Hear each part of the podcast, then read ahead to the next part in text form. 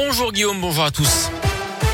Et à la une, cette première journée éprouvante pour la famille de la petite Maëlys. Le procès de Nordal Lelandais se poursuit aujourd'hui devant la cour d'assises de l'Isère à Grenoble. Celui qui a avoué le meurtre de la fillette de 8 ans en 2017 a fait face à ses proches qui attendaient ce procès depuis des années. Après le rappel des faits hier dans la matinée, Nordal Lelandais a présenté ses excuses à la famille de Maëlys.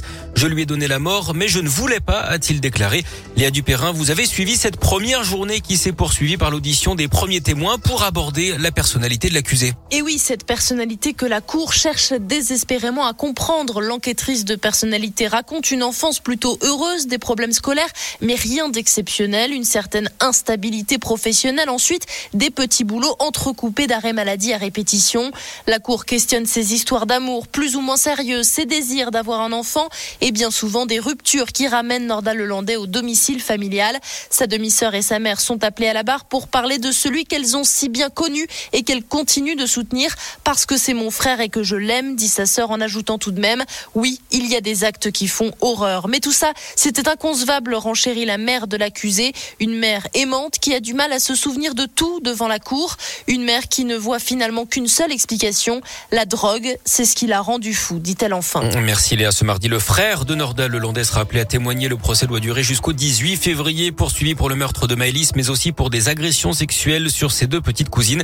Nordal Lelandais en cours la réclusion criminelle perpétuité.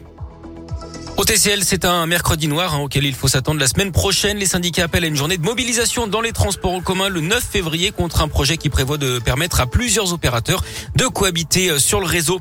Les suites du scandale de maltraitance chez Orpea, le leader européen des maisons de retraite privées, mis en cause dans un livre enquête qui révélait que les patients étaient négligés pour améliorer la rentabilité. Après le limogeage de son patron, le directeur général France est reçu aujourd'hui par la ministre chargée de l'autonomie et des personnes âgées. Les familles des victimes, elles, vont lancer une nouvelle action collective contre le groupe.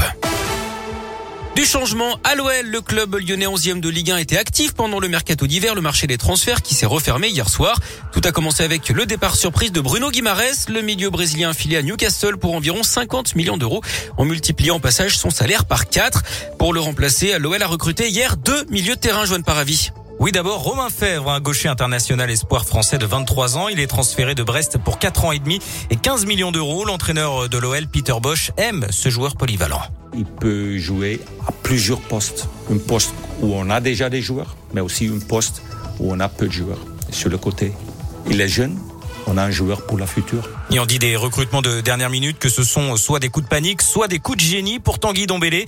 On est sûrement dans la deuxième catégorie. Le Français de 25 ans qui a déjà joué à Lyon de 2017 à 2019 revient en prêt de Tottenham et Peter Bosch espère le voir se relancer avec l'OL dans son sillage. C'est un très bon joueur avec beaucoup de talent. Comme j'ai toujours dit, je veux gagner tous les matchs dans le championnat et après l'Europa League. Il y a beaucoup à gagner cette saison. Peter Bosch assure avoir validé tous les choix de ce mercato, même s'il visait plutôt le recrutement d'un attaquant et d'un pur ailier. Merci Joanne. Et les deux recrues ne sont bien sûr pas qualifiés pour le match contre Marseille ce soir à 21h à Dessine. Et puis on termine ce journal par un record qui va faire plaisir aux pâtissiers. Un éclair géant a été observé aux États-Unis en avril 2020. Le record vient d'être homologué. Un éclair dans le ciel, évidemment, Guillaume. Il a parcouru 768 km. Pour se faire une oh. idée, c'est à peu près la distance entre Lyon et Rennes en Bretagne. L'éclair le plus long, lui, a duré plus de 17 secondes hein, lors d'un orage en Amérique du Sud. C'était en juin 2020.